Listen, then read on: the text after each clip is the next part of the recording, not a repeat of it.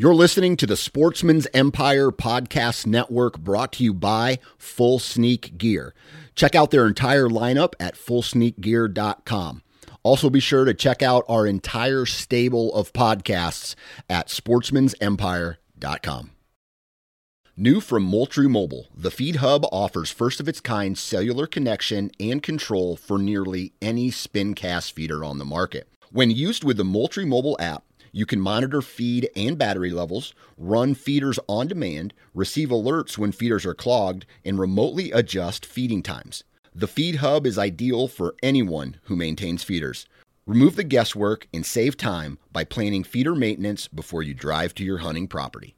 For more information, visit moultriemobile.com.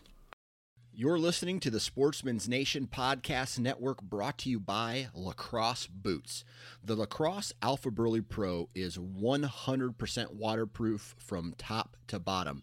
They're great for crossing creeks and walking through wet grass. As we all know, if your foot becomes wet during a hunt, you might as well call that hunt over. Pick up a pair of Alphaburly Pros today and check out their website at lacrossefootwear.com.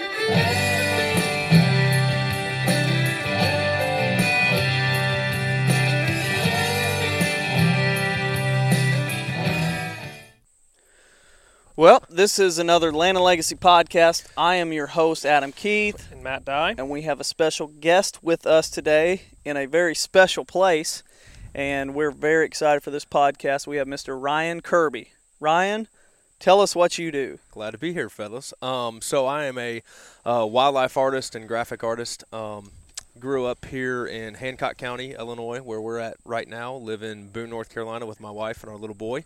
And um, I do wildlife art, um, a lot of branding and print work with uh, outdoor brands and people in the outdoor industry. So, how can people find your work? RyanKirbyArt.com. There you go. We about plugged it right away. I man. like it. Yeah. What about the uh, uh, your social media? Uh, social media, Instagram is my is is what I like best. So Instagram at Ryan Kirby Art, and then you can also see Facebook and Twitter too, and YouTube. Perfect. But Nice. Instagram is my best. I would encourage all of our listeners to go check it out. Um, I get fascinated every time I see your work, especially your sketch dailies. Just uh, every time I see them, I just don't. It's like I stop and I just admire it because I, as a child, I was a. I drew all the time, so I can appreciate. I, of course, not anywhere near your quality, but I can appreciate seeing just stuff that's like, oh my gosh, the, the details you add to those. So, everybody listening, go check it out. It's so it's the some of the best scenes you'll see in the in the uh, artistic world. I So appreciate it. Yeah, Yeah. no doubt. It's it's cool to see one. This just the sketch daily is just a creative idea to do. But I like how you've just incorporated into sharing it. Yeah, You know, it, it helps you practice, right? Yeah. With body posture and all this stuff. But Mhm. Everyone's like, "Oh my gosh, that's so good." It's so uh, cool. it's um, it's a, a, a skill that uh, it takes a long time to hone, and I'm not near where I want to be, but I'm I'm getting there. But what I what I started doing is. I, I found myself getting so busy doing client work and hitting Mm. deadlines and everything, especially through the fall, that um, there was one time I looked up and I, I hadn't drawn or painted in two months. Oh wow. and I was like, man, I can't, I can't let that go Yeah. on. So I just decided that I was going to sketch every day and post them on, on Instagram. And um, uh, it it really, when I started doing it, it you know, people really enjoyed it, um, and I enjoyed it. It makes me better, but then it kind of held me accountable because it's like, Sure. I got to do my People are today. expecting Yeah, this, yeah. right? yeah, But um, it uh, you know, and on days when you know uh, life can get demanding, I'm hitting deadlines and clients, and I feel like I'm on everybody else's schedule and on their priorities. I sit down at the end of the night and I draw whatever I want to. Mm. And sometimes it's a bullfrog, sometimes it's a whitetail buck. You know, Yeah. some a lot of times during during uh, turkey season, I sketch turkeys and and deer. I sketch deer and all that. But yeah. You did a Um, few quail this. You actually some finished some paintings and, and Mhm. did those this past year. That was really. I know you love painting those feathers. yeah. Tur- strutting turkey feathers are, are a grind sometimes, bet. but um, uh, no, a lot of times when I do a painting, I'll I'll do my sketch dailies around that because Mhm. um, I work from reference photos a lot. And it doesn't matter how good of a reference photo you have. A lot of times there's anatomy things that need tweaked or kind of refined or. Uh, I can't see how this leg really works, so I'm going to sketch it and kind of draw it, get it, get it, get my head wrapped around it before, uh, before I go to paint. So, Yeah. and it's just, it's just like anything. It's, um, Um, it, it helps you to evaluate shapes and, and, and anatomy and form. Mhm. Um, and it's a little bit of practice every day. I found is way better than sitting down for nine hours and saying, "I'm going to learn how a deer's leg works." You know, Yeah. just then. So, Interesting. How long Um, would it take you to do one of your sketch dailies? um, 20 to 30 minutes Ah. usually, depending on size. They're usually pretty small, and I and I like Yeah. to keep them small and fun and loose and and uh, 20 minutes, 30 Yeah. minutes tops. Man, I, I w- when I see that, I, I, I picture in my head, how long would it take me to do that? At least fifth hour and sixth hour, and probably part of seventh hour. and I have like the uh, eraser shavings everywhere. yeah, no Yeah. doubt. Yeah. Yeah, it's Uh, uh, red cedars aren't that hard to draw. I'm sure you could draw some cedar trees. They'd have, to be, they'd have to be laid over flat with chainsaw dust everywhere. Yeah. yeah, for sure. So, Ryan, we I don't remember how long ago it was we met, but it's just been kind of admiring your work over the years. But just recently, you kind of we've been in touch, and you've talking about listening to the podcast, but you kind of acquired.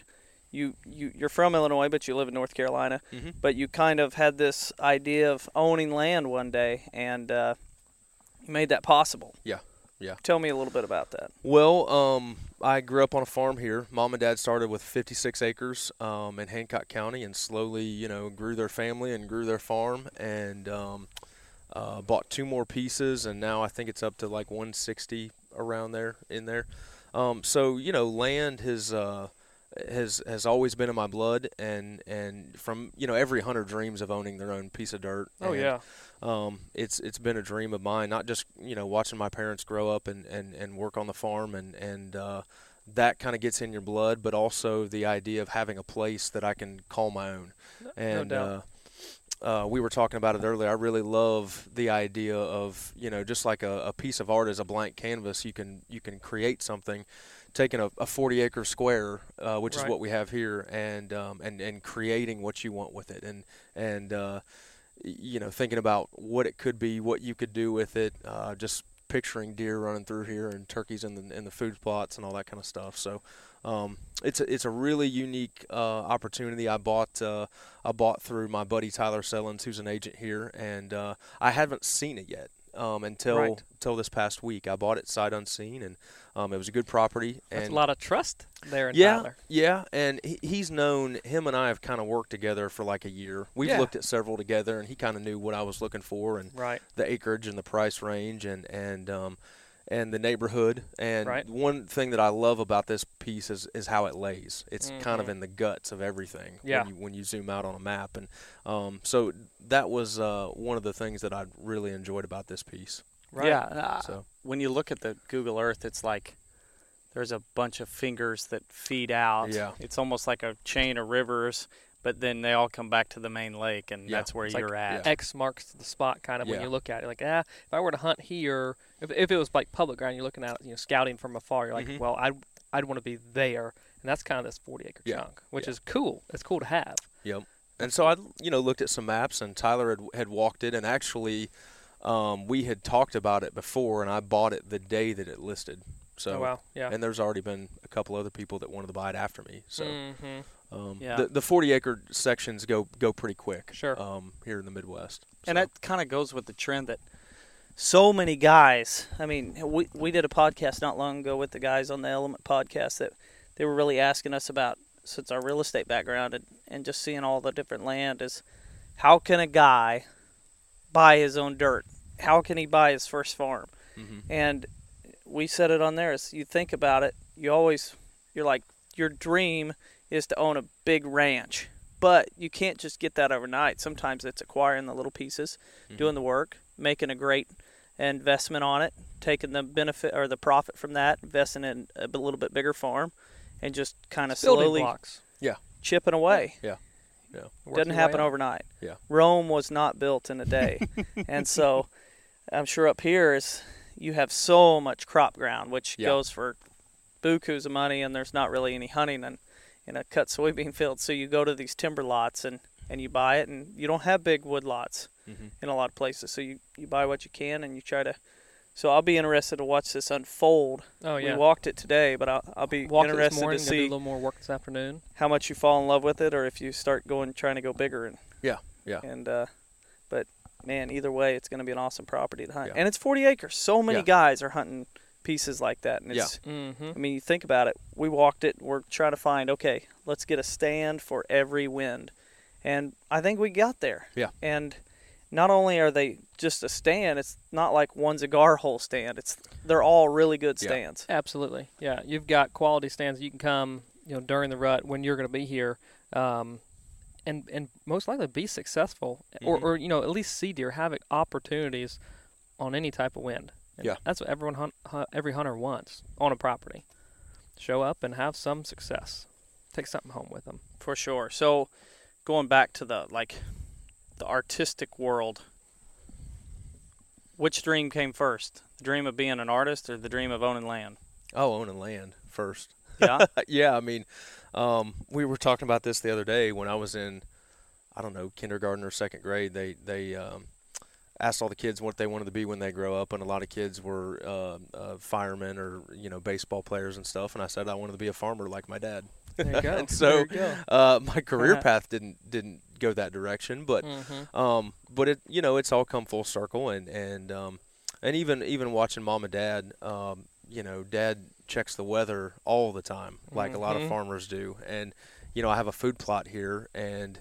You, I end up checking the weather. You know, Yeah. like I want to see if I got rain in my food plot, and my my family doesn't depend on that. You know, like his did. But, um, you know, you you just you have something to take pride in. You're and- and managing something different you can work- resources. Yeah, But you're yeah. still you still rely and depend on rain and this type of weather and it's stuff Yeah. to come and yeah you're you're taking ownership of the land and responsibility and tracking all that Yeah. stuff and keeping up with it. Yeah, I have that But- app, Climate Field View, which registers the rainfall for your farm. So, like after the storm passes, I'm just like refresh, refresh, refresh. How much did we got an inch of rain, and so I don't have to even. Well, I still do it just because I enjoy the conversation. But my granddad lives about ten miles south of. I guess it's not even ten miles, Yeah. probably less than that, of my family farm. So, and he's got the rain gauge. It's like when he first got it, he would say, "I got 64 one hundredths of an inch today." it's like 64. And let me add that. think about that for Yeah. a second. And so I still call him like, "How much rain did you get?" And he said, "Well, it says uh whatever whatever it is." And I and I look at the app and I'm like, "That's pretty darn close." Yeah. So, yeah, it, you definitely uh, it's interesting, but you're always watching the weather, just like the old farmers do. hmm Yeah. And it, uh, I didn't. So I, I, when I graduated college up here, I had a degree in graphic design and multimedia, um, and I went to work for the National Wild Turkey Federation Mhm. in um, in South Carolina. And then, you know, long story short, Kim and I ended up in Boone, and and I've been out on my own about six years. So the the art career sort of developed more gradually, and I could have never predicted that we'd live in North Carolina and I'd be buying a place back home in Illinois. Yeah, But you know, the, just how it works out Mhm. sometimes. So. Mhm. Um, yeah, but I've been on my own for about six years. Um, you know, live, uh, work in the in our in our basement right now. Yeah. I've got our whole basement, and uh, so I do a lot basement. of print work, and I've got my studio set up there, and uh, that's kind of headquarters in the mountains of North Carolina. It's a pretty pretty scene then. Mm-hmm. Yeah, it really I mean, is. It, it is really a gorgeous area. It is. It truly is. But I bet it's a haul after a week long hunt in Illinois. Back home. Yes, yes. It's uh anywhere between a 12 and 13 hour drive. So Yeah. hmm It's uh, and I just Probably a little shorter on the way up. Yeah. it's a lot shorter on the way up. oh man, The best I ever did at one time, I stopped one time for gas, and That's and just impressive. paced it out. And I had to, you know, I've rolled in on fumes, but Oh yeah. yeah, Yeah. Went basically 12 hours on one tank. of Rolled gas. in on fumes. or two takes. of gas. Couldn't even get to the stand in the morning. no, yeah, yeah, yeah. Had to Dad- walk the rest of the Dad, way. you got any? You got any gas in here? yeah. I'm So- going hunting.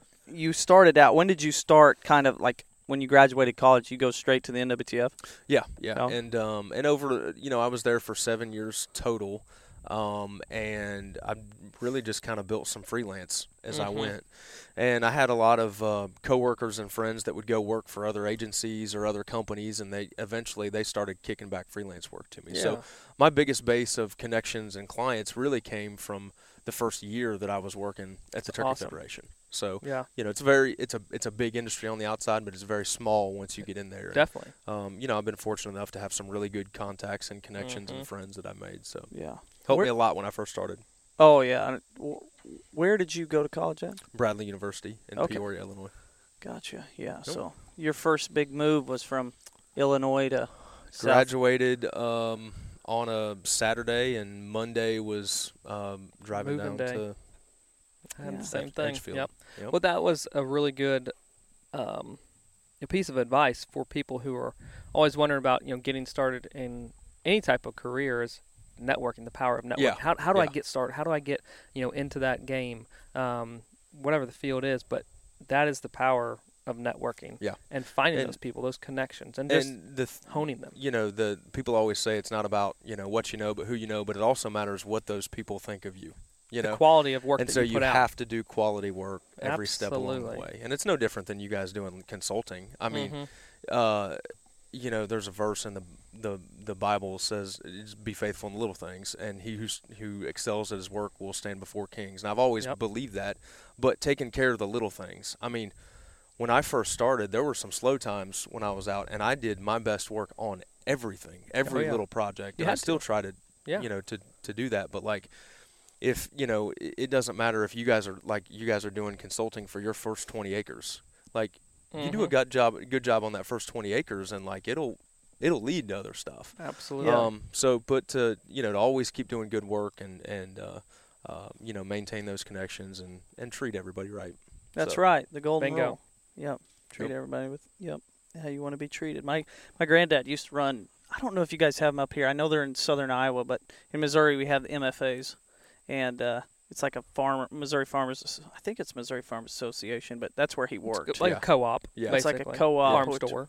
Basically, you go and you get your feed and whatever. It's like a feed store, and with everything else. And he ran that in S- Podunk, Mansfield, Missouri, where I was, and sold millions of dollars worth of sales e- every year. And uh, it's like, how do you do that around here? And he's like, my rule was always you treat everybody the exact same way. So if you have 10 acres or a thousand acres, if Yeah. you ordered, if you were third in line to get your fertilizer, you got it third in line. There was Mhm. no f- favorites. Everybody, he said that just f- transpired over to where every farmer respected him and came brought him the Yeah. business. So, yeah, it's definitely what you got to do. That's what the Got to get started on the right foot. there's the secret to success. and Yeah. it's something you learn in a small town too because Uh-huh. like everybody knows everybody Yeah. and um you know you never know good word, tr- good work travels, but bad work travels faster. yeah yeah yeah, it really does. that's for sure. Um, so, NWTF, you're Mhm. there for Mhm. six years. You said seven total seven yeah. years total, and then you started on yeah, your own. started on my yeah. own So what is that like? I know you do the paintings, Mhm. and what else kind of stuff that you do that that kind of uh, I guess your passion outside of just the art. Just the art Yeah, you mean as far as like hunting and Yeah, fishing yeah, and yeah. stuff, or what yeah, Uh, well, when I was young, I was obsessed with fishing, but Hmm. then hunting kind of kind of took over. Um, and then through college, I didn't really hunt all that much, and, and got started started again um, a lot after I graduated. yeah. Um, but that that's always been um, that's always been a constant in my life the whole Yeah. time, and it's something I've always been passionate about. I always probably overthink it and overwork it, you know. And I think we uh, can but it- all say we're guilty of that. we're we're guilty of that just I mean, we do a, we do a podcast. You think about this, it, right? We worked this 40, 40 acres, and it took us how, how long? Probably four hours yeah. to yeah. walk around everything. I mean, we were like, We could uh, go that, that tree, tree. I don't know about that tree. Let's little keep bit looking. of lean there, And- and it's this one here. Yeah. And to think that people that don't hunt would try to picture what we just did this morning and go, "You did what?" Yeah. Like, It's a tree, man. It's Yeah. green. It's got bark. yeah, it. and it it's got a little bit of a lean. What what what does that even mean? Yeah, for sure. I, to me, you said something that I'm, I'm curious about because I grew up in the Ozarks with the streams, and so there was all kinds of fishing around here. Where did you said you were in love with fishing? What did you fish oh, around it's here? total farm ponds. We Okay. we had Mhm. three on our farm that are probably less than a half. I mean, quarter of an acre, half an Yeah. acre. Um, couple golf course ponds, uh, and then some some other friends had farm ponds. But we, I mean, we'd fish the same pond for six eight hours at a time. Oh, wow. You know, yeah. Just And, hardcore. uh, yeah, I remember um, when uh, spinner baits got big. Oh, and of course, yeah. a lot of uh, you know a lot of the oh sorry the uh, the the ponds around here. Um, they've got real clean banks, and most Mhm. of them are perfect, you know, egg shapes, Yep. just because they're farm ponds and they're, you know, they may have cows in them or something like that, and and they were man-made, you know. Um, But I remember I would take a spinner bait and I'd cast it one time, and then I would walk around the edge of the pond with my arms stuck out like trolling around the, s- the uh. pond. And it didn't matter if I I may walk around the pond once or seven times, but I'd catch a fish. So I could tell everybody I, I made like eight casts and I caught eight fish. But like That's made one cast and then walked around the pond trolling it the whole time. But we That's a new we've- technique. I, I've never I've heard never that. heard of trolling on a pond. That's the way to do it. Yeah, that's the way to do Without it. Without a boat. That's, that's How- an Illinois redneck trick right there. How do you troll without a boat? And everybody scratches their head. Well, now we know. Just walk around the pond. That's Brilliant. It. Use your two feet. Yeah. But we uh, we ice fished, uh, you know. But we we I was I, I was just as much into fishing as I am hunting now. So we Mhm. had every lure, you know. We Yeah. had every every every gimmick, every you yeah, know, all that. You had to of try stuff. it all. Yeah, yeah. Absolutely. I don't know what the rigs are, but the ones that have like the, the Alabama like, rig. Alabama rigs. If they had had those when I was a kid, we'd have been chucking those things into a farm pond. Oh, know? yeah. we did everything. Yeah, I don't think I've ever fished with the Alabama rig, but because right about the time it became really popular, I didn't fish much anymore, and Yeah. so it's just like, man, that'd put a hurting on a lot of fish growing up. Oh yeah. Yeah, for sure. Trolling in ponds. Trolling We farm need we need to like That's got to be a like how-to Illinois- video on YouTube. the Illinois rig is the trolling by walking. yeah. No Illinois rig. Yeah. But we yeah. we did we went fishing the other night, and I mean we still probably we still have the Zebco 33s that Oh, I mean yeah. I, it might be the same line, you Yeah. know, from when I was in high school, that was 20 years ago. Yeah. Um, but yeah, we uh, we really enjoyed it. My brother and I have a younger brother who lives in Kansas City now, and we we both we both just both loved it. We kind of Mhm. lived, you know, we lived. Uh, you could go out the back door and get on a four wheeler and go go fishing. You could Right. you could hunt. You could do all that stuff. Yeah.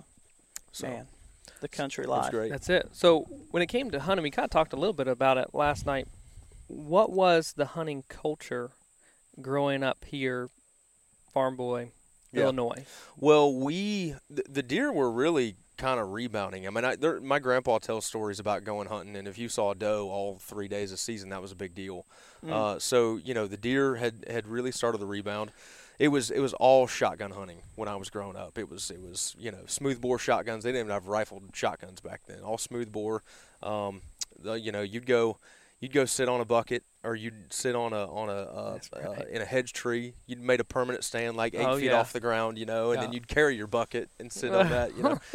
And um, we we'd gun hunt. Uh, we'd go set in the morning, and then everybody would meet up, and they'd go do man drives uh, throughout the morning, and then you go set in the evening. And uh, Illinois only had a three day gun season then, and I think there was only one season if I remember right. No, there were two.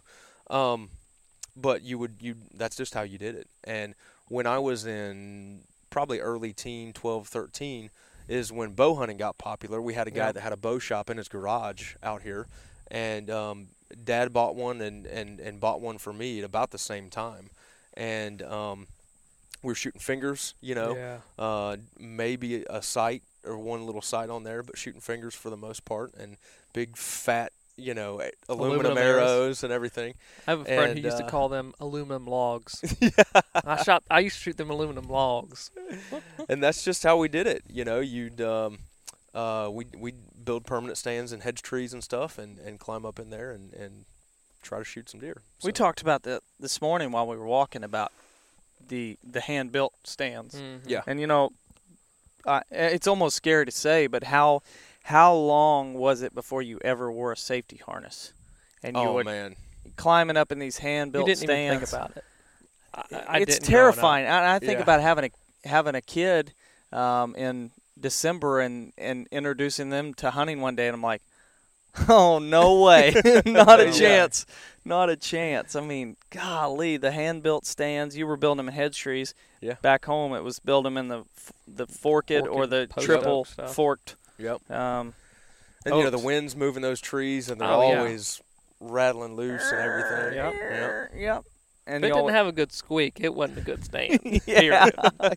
Yeah, right. I remember uh, I had a, a friend of mine that uh, we had he had a stand in a forked tree, and so at the base of the tree there was just like a little six inch step, and then it was like a eight inch step, and then a ten inch step a little bit higher, and it just got a little because the tree kind of leaned out, so the steps just got wider and wider, and he got up about five foot, and he grabbed a step, and he's getting ready to go to the next one, and the, the step just pulled out, and he just oh. in in slow motion falling out of the tree, holding this board, like Oh, no. looking up at the sky, right on his backpack. And I remember it was like he got hit, wind knocked out of him, and he's like, and I'm like, "You okay?" And he's like, "Yeah." And then I just lost it laughing because it was like the funniest thing Yeah. just to see this. It's I it's crazy how things change. Oh yeah. and, and the technology and stuff that people are using to make stands and the Mhm. variety of stands that we have now. Yes. I was Crazy. um, see, it would have been three years ago.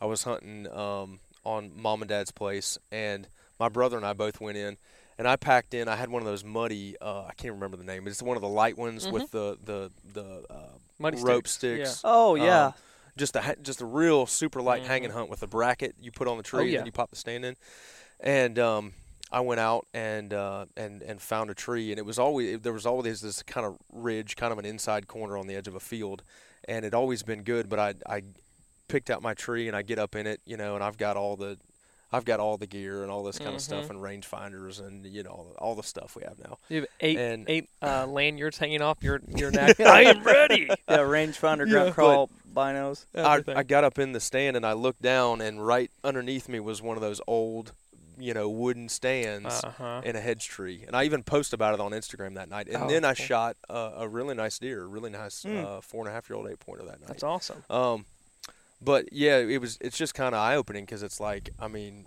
I'm like Inspector Gadget up here and have all my all my stuff. Right. And there's been probably just as many, way more deer stories, and probably as many deer killed out of that thing as there was my Mhm. stuff. But How far have we come? long ways. Long ways. And then the question becomes, one, how far will we go before we say we've gone too far? Yeah. I don't know. I I- to me, We could probably debate that for the rest of the afternoon. yeah, it- there's no any more trees getting cut. Even though Ryan's going to try and drag us out there, Yeah, we're yeah. just going to Oh sit yeah, yeah. here. yeah, Did you guys say we're recording for an hour? It's hour three, guys. yeah, yeah, Those earmuffs make dr- great chainsaw ear Yeah, yeah. yeah. We'll just unplug that cord and go. That's, right. It. Oh yeah, that's a good idea. I forgot my earplugs. Um, I've got everything. there you I've go. got all the chainsaw Gadget. safety gear. That's right. That's right, and it's all in the bright orange edition. Fluorescent. yeah. Oh man. Yeah, I think going back to that, how far we've come. You know, when when I tried, I've been trying to really focus this summer and, and invite some of my friends that I know don't hunt or or have ever hunted, and they always ask, like when I say, "Do you want to go hunting?" They're like, ah. The biggest hesitation they have is the cost. Yeah. And you look at how I started, and when I first started, it was junk Hand-me- rubber boots, Hand me downs. uh, hand me down full overalls, coveralls, and uh, forest green. they said Ble- they were insulated, blend, but they blend didn't in feel like it. anywhere. Yeah, and uh, and you sit on the ground with a rifle. It didn't cost a whole lot. Mhm. Now we have this reputation that you got to buy a, a gun, a scope, the expensive ammo, and Camo, it's just like the clothing, the boots, the binos. It adds up wh- super where, where's the line? Yeah, Yeah. yeah. And I've I've even run into that. There's some of my buddies that have, have gotten into hunting later in life. Like my I'm Mhm. 36 and they're getting in, in now, and they um, they they do kind of have that expectation, and it is kind of a, and we've kind of made it that way. Like Yeah. we, we talk an awful lot about pretty complicated stuff, and I always Mhm. relate it to golf. Like I'm not much of a golfer. I, I'll go play with buddies every now and then, but like I should be able to walk on a golf course in my tennis shoes and you know, Yeah. not not dress scrubby, but like a polo and whatever shorts I have laying around, and Yep. a borrowed pair of clubs, and be able to shank whatever I want into the trees That's it. and have a good time. Enjoy, Yeah. the, And- and- enjoy the sport. And if I had guys running around, you know, dressed like Payne Stewart and fancy clubs, you know, Yeah. looking down at me, I wouldn't golf anymore. Yeah. And, and part of the things we have to take Oh, into you're not using an old hickory shaft? You're wrong. Hey, look at bag. Wasn't it Bagger? Bagger Van- Vance. Yeah, Yeah, look Bagger at Bagger Vance, yeah. Over here with the wooden clubs. yeah, yeah. These guys have like a titanium driver that's like worth more than my truck. You yeah, know? Yeah. no kidding. and um, and we we kind of have to think about that a little bit as hunters. I think like, so. You know, really do. it would it would really turn me off to golf if that's how it was. Mhm. And um, and hunting, you're right. Hunting shouldn't be that way. We didn't start that way. No, we Man, I came from the very beginning was like very humbling because Mhm. my brother's like, "Well, I kind of grew out of this. You just you just take that. That's yours now." And and boots that he had broke in and like they fit me, but they weren't molded to my feet. But I was like, it didn't matter, man. I was going Yeah. hunting. They certainly weren't waterproof. I, I know mine Oh, weren't. No, The morning dew. By the time I got there, my feet were soaked. feet were soaked, like, teeth were chattering. yeah, and then you got to sit there for. tr- Well, I say sit there for two hours. Uh, hour one, I'm gonna be up, kind of walking, like pacing back and forth, up to the field edge. Like, Dad, where you at? I'm freezing. no wonder I didn't see anything. But yeah, man, we've come a long ways. That's for sure. I, I don't know what, what the direction will be, but I I know that um, the we need to take the initiative to try to get more people in the outdoors. Shoot, I had that idea.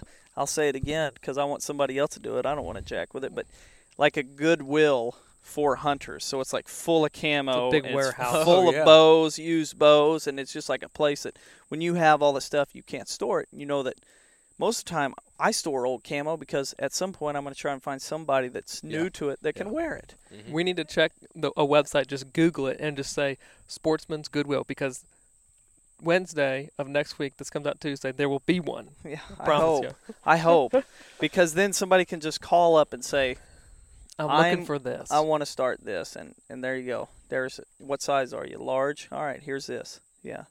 Who knows? I want somebody to Could do happen. it. It could happen. Yeah. We just, I think, I just think the, I guess one of the other points is everyone talks about access, getting access to, you know, public ground or just private ground, a place to hunt, and that's important for sure. Um, but to get there, people have to have the resources to be able to try, Mhm. and, and I think the step one is the clothing, the equipment. How can we make it affordable? Yeah. Or how can we get like instead of well, I'll give an example.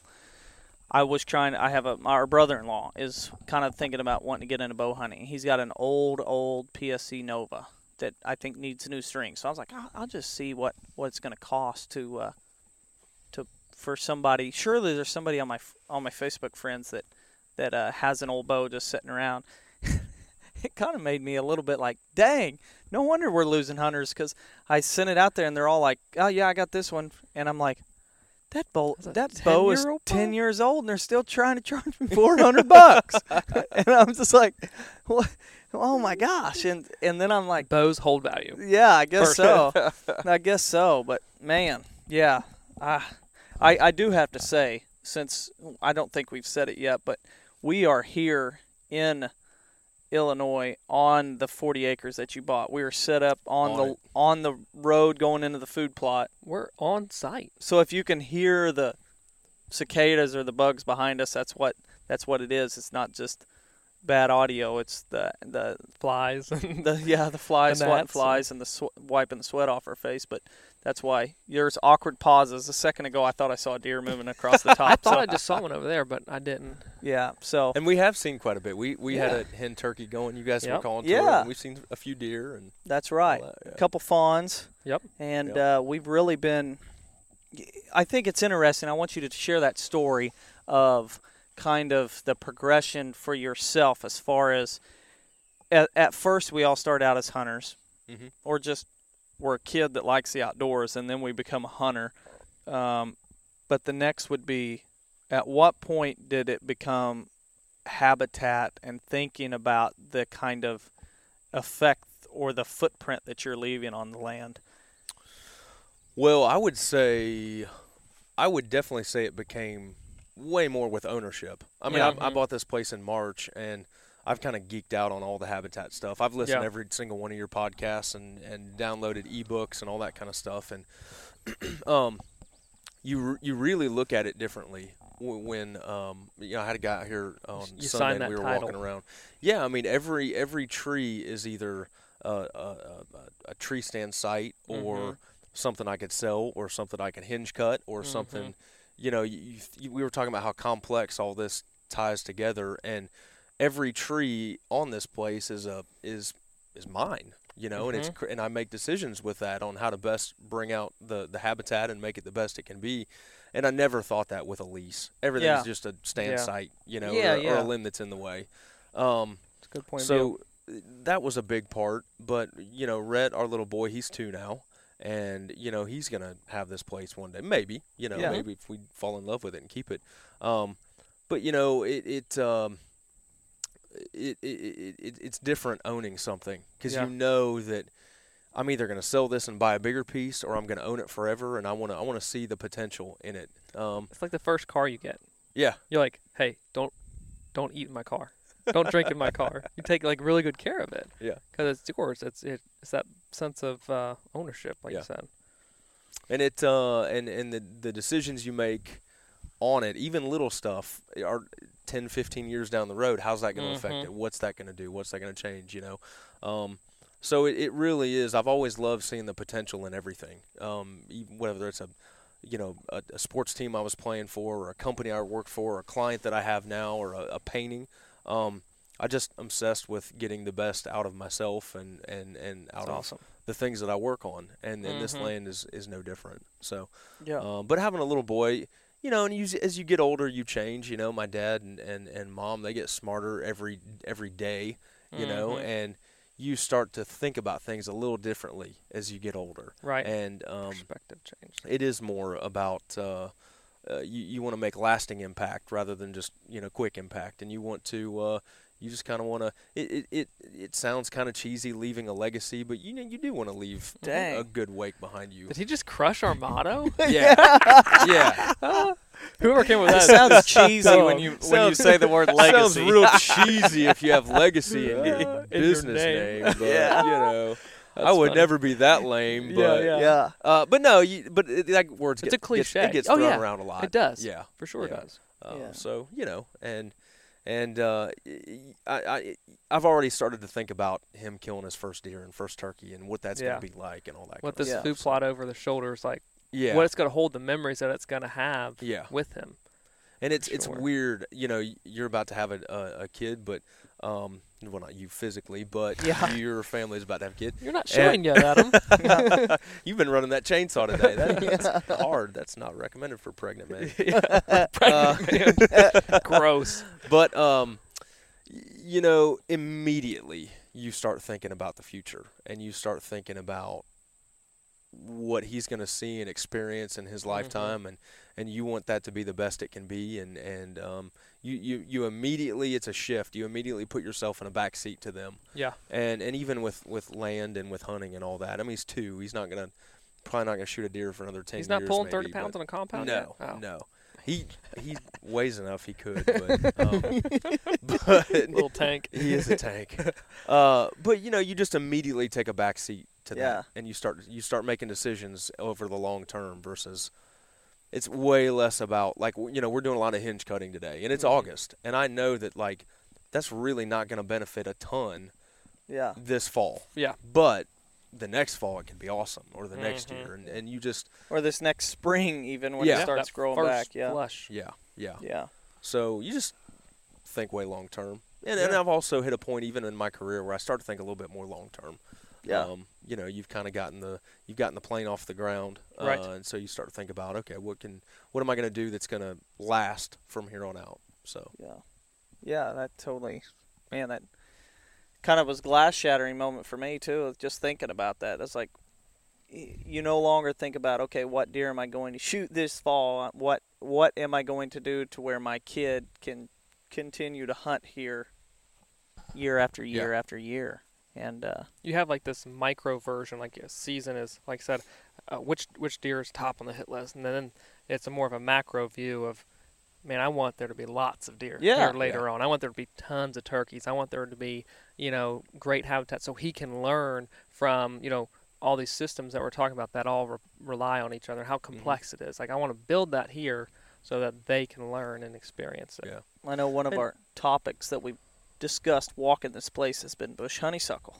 Mhm. And if we want to talk about that, it's like, okay, let's say we know bush honeysuckle's there, but we're going to say out of sight, out of mind, and we're not even going to think about it.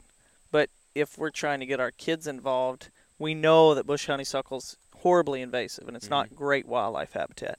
Mhm. So, you know, how many different plants did we walk through today and see? It's like, oh, there's all there's milkweed, there's goldenrod, all this stuff, and it's like bush honeysuckle will crowd that stuff out. So if we don't tackle it now when it's somewhat contained, and we just let it go, Rhett, what's he going to see when he comes out here? Is he going to see understories of bush honeysuckle? Is that what we want him to think that this understory should be, or should we try to fight back and improve you know that what's land? kind of weird is that through a, the transition of a lot invasives just being on properties that we see is some, you know, we don't we don't know what like the the natural history of this place used to be like, as in we don't we don't see it physically the way it was way back when, and that's throughout a lot of properties. But like Rhett, it, let's just say if this if this did grow up in, in bush honeysuckle, he's not going to experience this what we're seeing right Yeah. now. It, it it can change that quickly and that drastically. It's changed. I I mean I remember you know the the first turkeys that uh, that we ever killed on my parents' place. The, there were just ridge tops and open woods where Mhm. you know you could see 150 yards and it was Right. beautiful. Yeah. And that you literally can't even see that now. It's taken over that quick. And we haven't gone there Huh. yet, but there's some places that are Yeah. 10, 12 feet tall. You know, and it's comp- you know it's got a it's got a four inch you know diameter base, all that stuff, and it's it's pretty bad. Hefty not, ones. not great turkey habitat. No, and Ugh. it it gets it gets it it shades out everything. It's nasty. Yeah.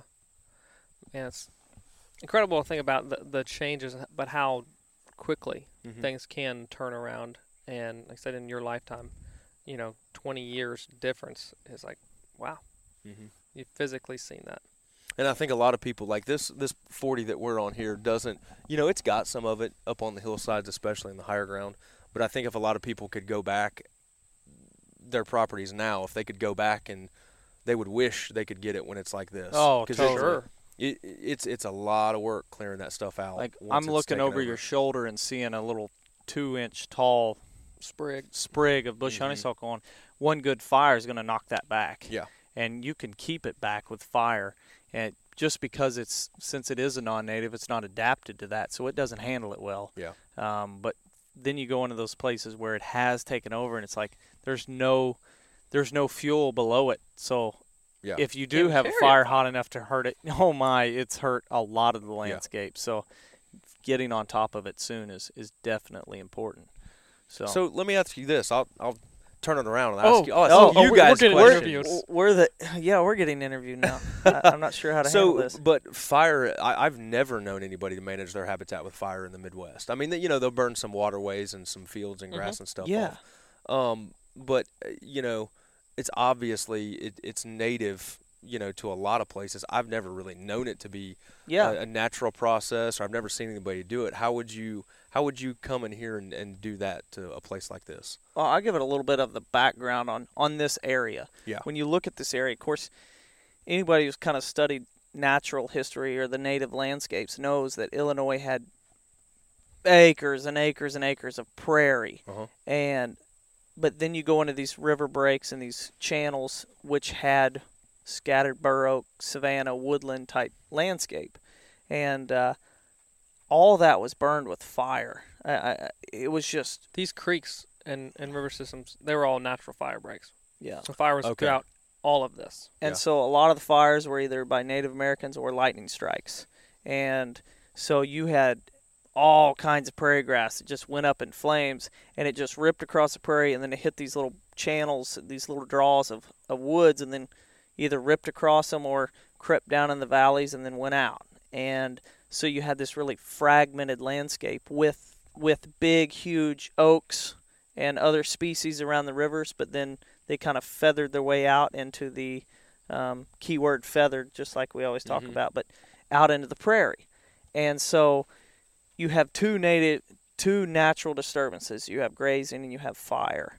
And with grazing was with the buffalo, fire was, as I mentioned prior. And so you have all these species that are adapted to fire because their species evolved as a fire if fought off fire it withstood fire Mhm. and so that's where these oaks are going to be in here where you send a fire through they don't even they're it's nothing to them but then you have the non-natives like bush honeysuckle and some of these others autumn olive that are just thin barked and they don't know I'll how Yeah. to For instance, that bur oak right there and then the hickory, I know everyone listening is like, wait, where? but right Yeah. there left of the car, look at the differences in bark. Okay. One's Yeah. super thin, one's got right there at the base, the bark changes and is a lot thicker. and and will withstand fire at the base much more than that hickory. Yeah. So And- that hickory spe- specifically, that right there, that's thin, thin barked. And They're you, not going to withstand. and you look at it from a as much. man, we just you you really you finished the podcast because um, we've got when you think about how predation works on prey, is they usually predate on the weakest. Fire did that same thing with if there was an oak that had a weak spot in it, it made it more susceptible to the fire. So Mhm. then it damaged it and eventually killed that tree to where that that genetics the genetics of that tree aren't out. passed on. So it's like survival of the fit, Yeah. fittest. You have strong oaks that can withstand this passing on the seed for the next generation. And so uh, fire is just in this landscape. To me, how would I burn it?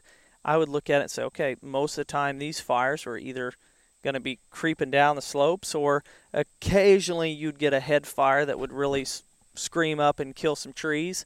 Um, but then that just opened up the canopy for more beneficial early successional plants that kind of Mhm. make that diversified landscape. So when we look at at managing a property with fire, we say, how can we break this up to where we have different stages? How can we fragment this a little bit more? Because not all fires, since we had these fire strike, lightning strikes, sorry, uh, fires, they don't burn like your dormant season where it just whoosh, you have a completely black field. You have spots where it's a little more, maybe there's more moisture, or there's species that are are a little more it's green a diverse fire, and Yeah. so it kind of effectiveness. just creeps through a little bit more.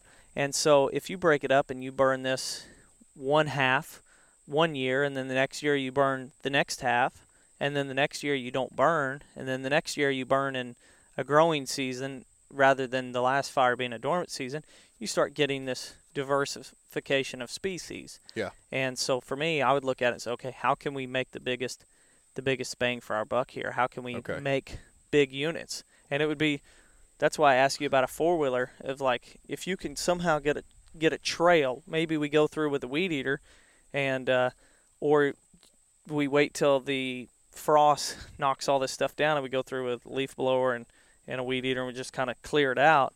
We do that all around the perimeter and tie it into the creek four to foot wide swath of just bare dirt. Yeah. With a Okay. leaf blower. Yep. And it's just blow out the leaves and then we're going to light it and let it creep down the slopes. Yeah. And you've got a you've got a creek that runs right through the middle. That's a natural fire break. You could Mhm. do the top half one year, and then the other the south half, yeah. or break it up even more if you wanted to. Yeah. But with a leaf blower and manual labor around the border and the creek system, you've got n- a natural fire break right there to be able to use. And you've Yeah. got that big turn. It's it's weird. You've got the neighbors to the east. It's got that overgrown field to me, which would go off like a stick of dynamite in the dormant Yes, season. it would. and you're like, I don't want a fire Yeah, over there. yeah. So, but thankfully, you have the big turn in the creek to where that whole side along that field is just a creek. Pretty much. a So you don't head. even have to burn that side. It's just a creek. Mhm. So you could get away with Yeah. Only burning the north side and- and the south side, and not have to burn more on the Yeah. on the east side. So that's how I would handle it. And Yeah. and all the time there's there's like this big challenge I guess in everyone's head is how can I have let's just simplify it and say how can I have big deer to hunt on a limited budget? How can I get the goals I want but I don't have the money to dump into feed every week or or food plots everywhere and all this other stuff that we believe is the responsible for growing big deer. How can I get that with only five hundred dollars worth of yearly supplies or thousand dollars? And it's like the biggest bang for your buck.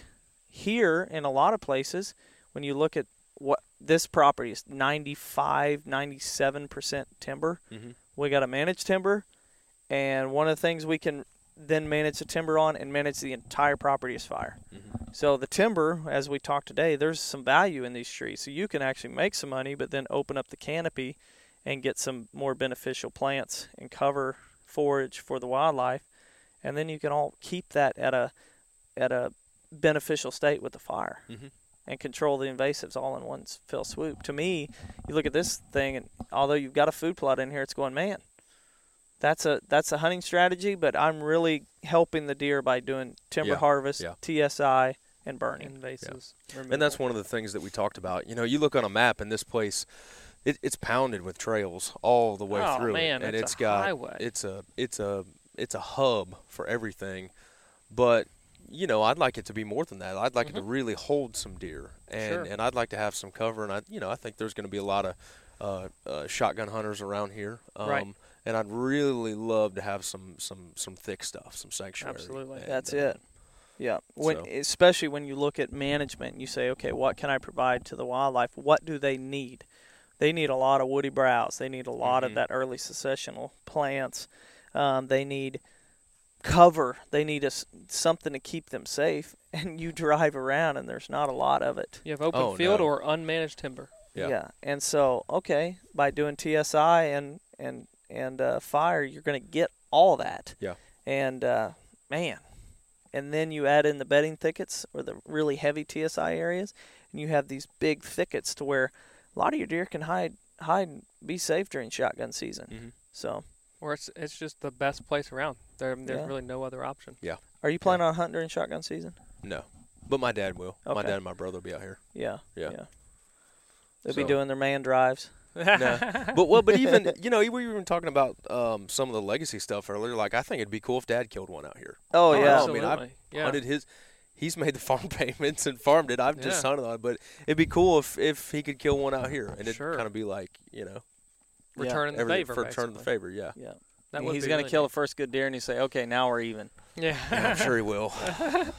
if he kills one like he has in the that bedroom, He's gonna room, he's gonna bring his bucket down and sit on a food plot, and he's gonna kill one, and then he's gonna make fun of me for it. That's Like, right. All that money you spend on stands and da da da da da da da, and I just bring my bucket down and shot one. My my Well- olive green spray painted white bucket. Yep. Yeah. Oh, man. So I- wh- what what does hunting season look like for you then? This this fall? Well, we uh, I get really busy in the fall working with uh, with outdoor industry yeah. companies getting new products ready. Everybody's getting ready for Shot Show and ATA, and so one of the one of the things that I've done is is um, I try to do about ten days um, up here in, during the rut, like the second week, second. Usually I'll come up about the third, fourth, fifth of November, um, and and really just go all in there. Well, I'll hunt a little bit around the house, but you know. Um, we don't have family in town, so my wife Kim she works too, and so we're Mhm. kind of hustling, having a family and everything, and um, I got to take care of my clients, got to take care of them, and I'll hunt a little bit around um, uh, North Carolina, Right. close to home. Uh, but from I don't really travel a whole lot though, and I'll I'll, I'll try to make one trek up here, and just go all in um, up here and work a little bit from a laptop. Yeah. Um, and then from there, uh, I may come up and do a little late season. Um, you know, we're not that far from Indianapolis or Louisville where the ATA show yeah. is, so I may come up and hunt a late, late Yeah. uh, Oh, season. Oh, yeah, I forget it's going to be at Louisville this year. Mhm. That's But That would work out. yeah. so that's kind of the the, the fall. It, it's a pretty busy time, but Mhm. you know, deer hunting has always been a super important part of my life, and I just wouldn't Yeah. miss the rut. And it, it really it influences so many so many ideas for paintings. oh, you know, sure, I've got a, yeah. a buck making a scrape um, that I've even got prints of that, that, that was inspired by a hunt in Knox County over there. Okay, yeah. Um, so you know, you never know what you're going to see or you know how it's going to inspire artwork. So Right. it's kind of a it's really a kind of an important time for me to be up here and take a breath and, and Mhm. enjoy it. So Rejuvenate and get those ideas for the next the next Mhm. year, which is cool because you know the ideas that you get you know for for artwork, I mean, they are real life scenes. Yeah. Like you've experienced them most likely, or taken scenery and and um, added added wildlife into it. But it, that's that's I think the value of and the quality of the work that you do is, and it's real. Yeah. You just repli- we replicate nature with the habitat, and you replicate nature in your artwork. Mhm. You know, it's just natural. That's your it. tools are way more manly than mine, though. you you have chainsaws and stuff, and I have like paint horse brushes. hair brushes. Yeah, but half the time our work people don't even notice. Sometimes and they'll always stop and admire a good painting. So oh Yeah. yeah. Yeah. yeah. Yes, I have some buddies of mine, and they're all, you know, they do landscaping and grading and all that kind Mhm. of stuff. They're like, yeah, we're going to Johnson City to buy a bulldozer today. What are you doing? Oh, I've got to go to Michael's to buy some paintbrushes and canvas. yeah, I and half the time when we replicate nature, people go, "Oh my gosh, it looks terrible. it's nothing but brush." Yeah. And it's like not not uh, quite, but it, I could see where you might say that. Yeah. But I'll promise you, the wildlife There's- are doing better than they more were before I got here. Trust me. Yeah. Yeah. So, what inspired your your uh, logos as far as the arrowhead and the buffalo? Oh yeah, well, um, so I uh, kind of rebranded my business a few years ago, and and and really, um, you know, artists and artists have been telling the story of the hunt since the beginning of time, Mhm. and and we really have seen that. You know, uh, cave artists, you know.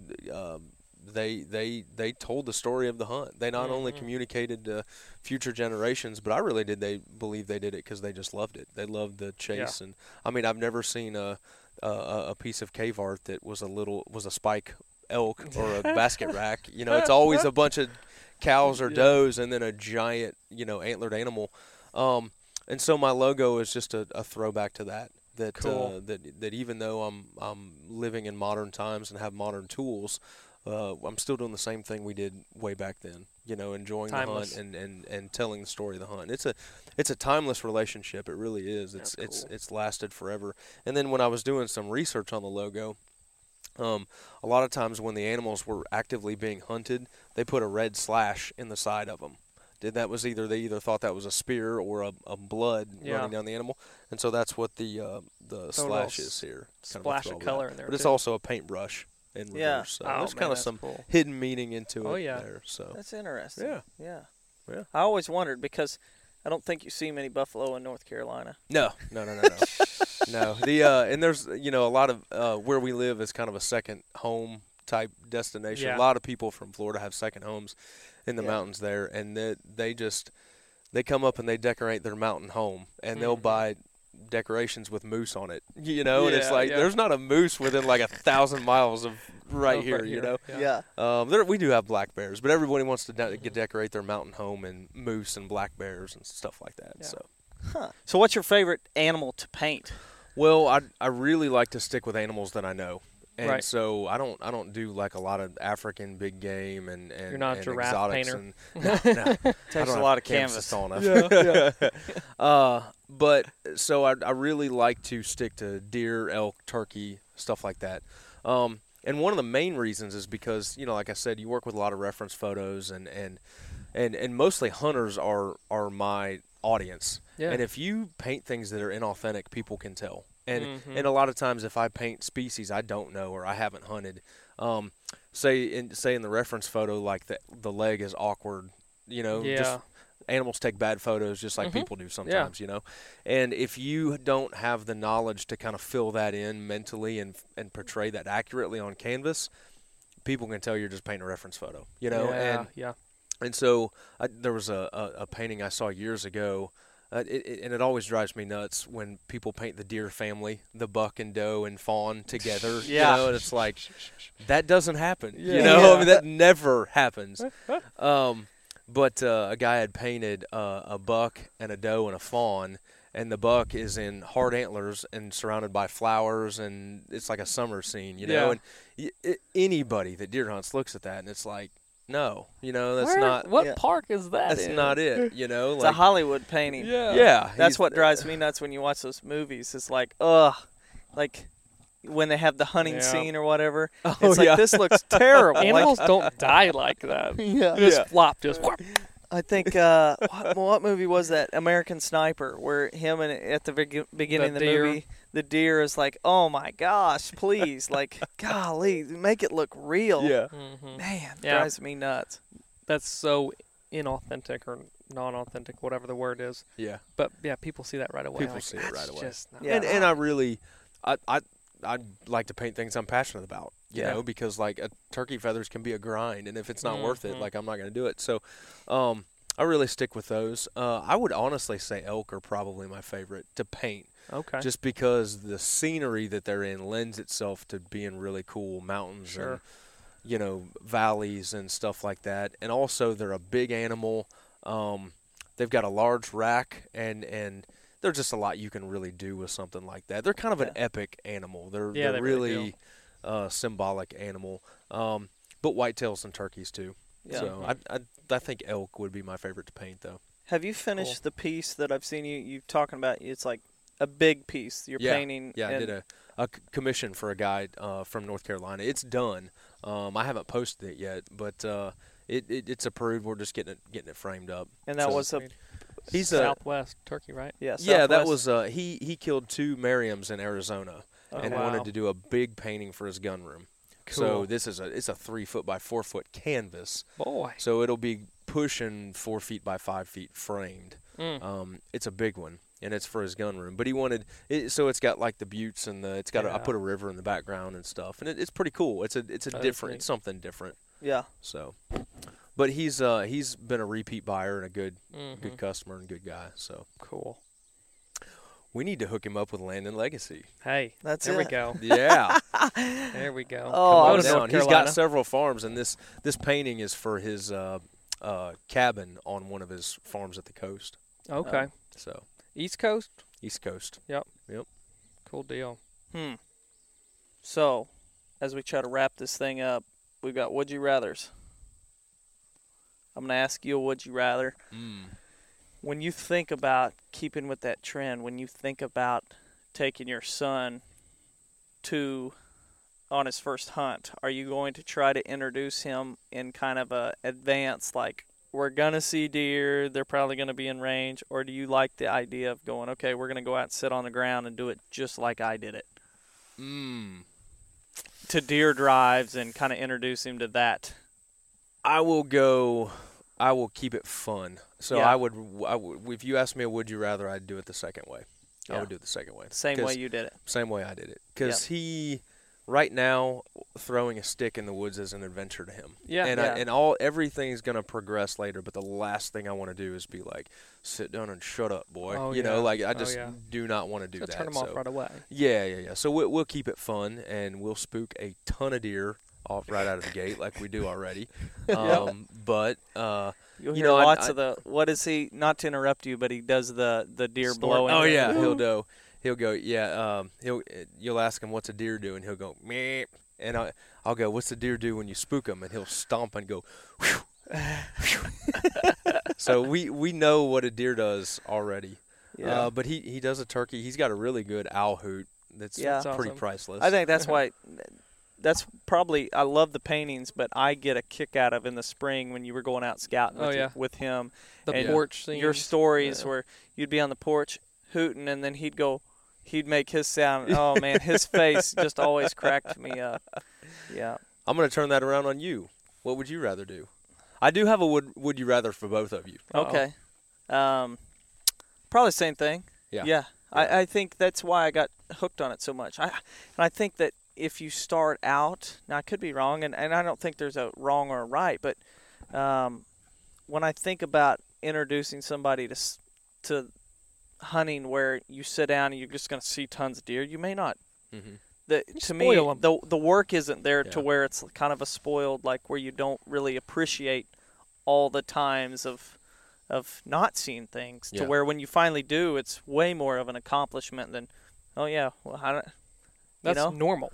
And I, I think uh, my dad did this with me when I was a kid. That kind of makes me really want to do that with my kids, or um, uh, and that is making me pick the spots too. Once I Mhm. started kind of understanding, he would say, "Where you want to go?"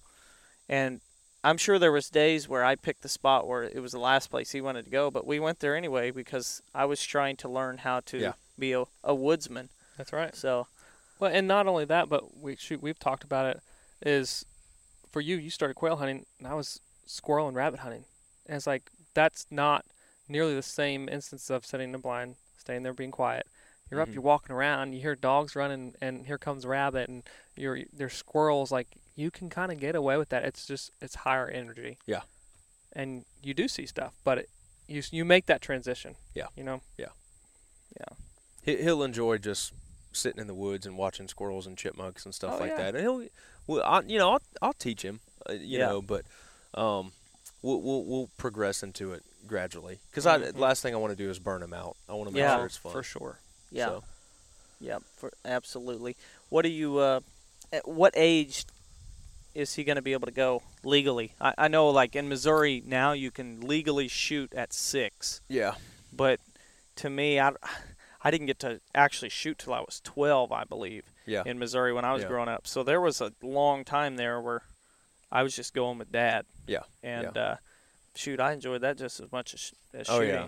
So Yeah. it didn't really matter. We, um, I'm not sure there's there's um, an age limit on it um, in North Carolina, but I'll probably I think it depends on the kid. I think Yeah. I think Sure. I think if we had two kids, they may be two different ages, but prob one thing I don't want to do is is just hold the gun and and aim it for him and Mhm. you know he's sitting there sleeping and I nudge him and tell him to Yeah. wake up and get on my lap and I'll hold it and everything and we pull the trigger. To, I'm not doing that stuff. Like I want to make sure that he's ready and he and can handle a gun on his own and, what and, it means. and aware of what it means. Exactly, exactly. Mhm. Aware of what he's doing and and he's gonna gut it and he's gonna get bloody and, and I want. I want him to I want him to I want him to feel that sense of accomplishment too. I mean I don't sure. I'm not gonna shoot free throws for him when he's playing basketball. you Yeah. know, like come, you know point. he's gonna have to Yeah. he's gonna have to learn how to do it himself and and um so it, I'm I'm not really sure hadn't really thought about it yet but probably 10 to 12 somewhere in there but I'm, Mhm. I'm like you I don't think I carried a gun until I was 12 11 or 12 maybe Yeah. but Yeah, and I and I think for me because I didn't, I wasn't as focused on actually killing, harvesting the animal. Yeah. It was more just out outdoors. So Yeah. I enjoyed just sitting there and, and walking through the timber as much as anything. And so, at a, as a young, for me, I don't know. I some kids may be different, but the first time I killed something, it was kind of a whoa, that just got real. And I think, and I'm worried about if that happened to me at six or seven, it may have put a bad taste in my mouth to where it's Mhm. like, oh, at that point in my life, I was still like, I love animals. Like I didn't, I didn't comprehend. They're all fluffy. Yeah, it, they're all Bambi. I, I didn't comprehend the the magnitude of what I was doing. the reality Yeah. of killing it, Yeah. harvesting. Yeah. Yeah. So, what do you got, Matt? Would you rather? You got anything? I know I- you're a big turkey hunter, Mhm. and you've hunted lots of different places. But what's like? What is the? Or, or I guess would you rather hunt Wyoming or South Florida? I know you've been to Florida for turkeys for turkeys. that's a tough one because we got a really good spot in Florida Ah. And I am- well but what I'm what I'm getting at is depending are we talking public or private or what Just talking just hunting. just probably. talking hunt. It- you can Yeah. hunt. You can hunt. man They're I both mean, equal well, places. In- I, I haven't hunted of much out west I'd, I'd probably go out west Yeah. yeah Have you Yeah. been out west much? huh not really Matt just got back from being out west for the first time ever. Need to do it's it. awesome isn't it My gosh, Yeah. that's cool. We need to All right. plan an elk trip together. Oh That'd be man, that'd be fun. sweet Just, so here's a here's a would you rather. You guys have you have to spend five hundred dollars on a print for your house. Oh, Would you rather buy an elk, a deer, a turkey, or a quail? Piece. yeah, I- great, I- great, great, great, great question. But my wife would probably have to answer that. they are Um, important in the buying yeah. decision. I, dang, I would probably go turkey. Honestly, Turkey? I love the spring grain up. Yeah. Man, that's a that's a beautiful time of year. I love strutting turkeys. The Yeah. contrast between that and them black and green. Oh, Yeah. love it, love How it. about you? it may come as a shock, but I'm gonna probably go with the quail, and Really? here's why. Um, to me, the quail symbolizes so, the beginning for me. It it kind of, I mean, we have videos where I'm like three or four, running around, not even carrying a gun, not really caring about the quail, but seeing, mm-hmm. watching the dog, and throwing sticks in the creek and rocks in the creek, and that kind of was the very beginning for me. And habitat speaking with everything we do and the quail are struggling to where there's kind of like when I see a quail I think of the future of okay I'm I'm bringing that thing back to the farm. Yeah. And so a print would mm. be it would be a really good reminder of where I want to be. Yeah. So yeah, it my grandpa um on my on my mom's side has kind of been my fishing buddy for a long time Mhm. and he was the quail hunt guy. Him and my dad hunted together, and so like that was the hunting where Grandpa, who wasn't a deer hunter, a turkey hunter, that was the hunting where he was involved, and so Mhm. there's kind of this whole, the all the men in in that side of the family together hunting. So Yeah. yeah, definitely That's the cool. quail. Yeah, You know, I, w- I was sorry. I was smiling if I distract you, but you said I'm bringing quail back, and my mind went to Justin Timberlake's song "I'm Bringing Sexy Back." And we're gonna make a spoof. It's like I'm bringing quail back. Oh god. That would be oh, awesome. Rendition. Yeah. So that's kind of a, a big goal on the family farm, and that's why we're so focused on native grasses and wildflowers and all the hab- the woodland and savanna restorations. It's because that's the habitat that I know the quail can be back in. Mhm, mhm. And uh, so one of these and days, we, and we heard some last weekend. we heard some last weekend. We also uh, we had a covey there this past winter, and so we know at some point they're going to come back. Yeah. I'm Yeah. determined it's going to happen. Yeah. And uh, and it's kind of one of those things that there's not a lot of places in the country where you can just go and and uh, somebody's coming down the road. Yep. Um, it's not one of those places where you can just go and hunt quail. Yeah. And so my dream is to have this this farm where it's set up where you can have in guests, and then we all say, okay, what do you want to do in the morning? Do you want to go deer hunting? You want to go quail hunting? And we go quail hunting, and maybe Yeah. we jump in a stand that afternoon. Yeah. Or we deer hunt, and then that afternoon the conditions aren't right. We say, ah, let's just go quail hunting. Yeah. And people can appreciate that that hunt. Yeah. Because Yeah. I know people love duck hunting for the fact that you can laugh and conversation. joke around. Mhm. But sometimes sitting in a duck blind gets cold and it gets pretty slow. But at least duck or quail hunting, you can be walking around and being like, "Man, look at that! Look at that big buck rub right over there." Or Yeah. you jump up a buck and you're like, "Oh man, look at that!" And then you go and shoot some quail, or you get Yeah. to see the dog work. And Yeah. to me, there's so much that we miss with without quail hunting. But it's just one of those sad reminders of of the change in the landscape. But anyway, um, that pretty well wraps up this podcast. Yep, we sure thank you so much for coming Appreciate on. it. It's Yeah. it's it's always fun to catch up, and it's. I think in in the past six years, our conversations have always been a ten minute. Hey, you're at the ATA. Hey, Yeah, well, how man, yeah. how's everything going? Or through Facebook Messenger. So it's great to finally hang out Yeah. Sit and down, see the new farm and, talk.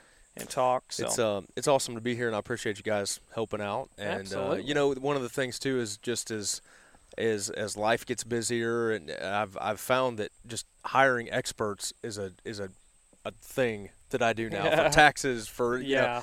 and Yeah. and to work with you guys, it, it, it opens my eyes tremendously to stuff, Awesome. and it I've just found that, that that working with people that really know what they're doing, it, even more so than you know watching YouTube videos and stuff Yeah. like that. Which all that information is, is available, but to be able to work with you guys is, is awesome and eye opening. I appreciate, Appreciate that. that. Yeah, Yep. for sure. So anyway, well, I guess we better get back to the chainsaw. That's, That's right. right. It's calling our name. Thanks for listening to another episode of Land and Legacy's Hunting and Habitat Management Podcast. If you like what you hear, check us out at landandlegacy.tv. You can submit a viewer question right there. And we're answering the podcast. Or find us on Facebook and Instagram. feels pretty good knowing that from the beginning of time, God has called us to be a caretaker, gamekeeper, a manager of the land. So, with that being said, don't you think we should do it all for the love of the land and the glory to God?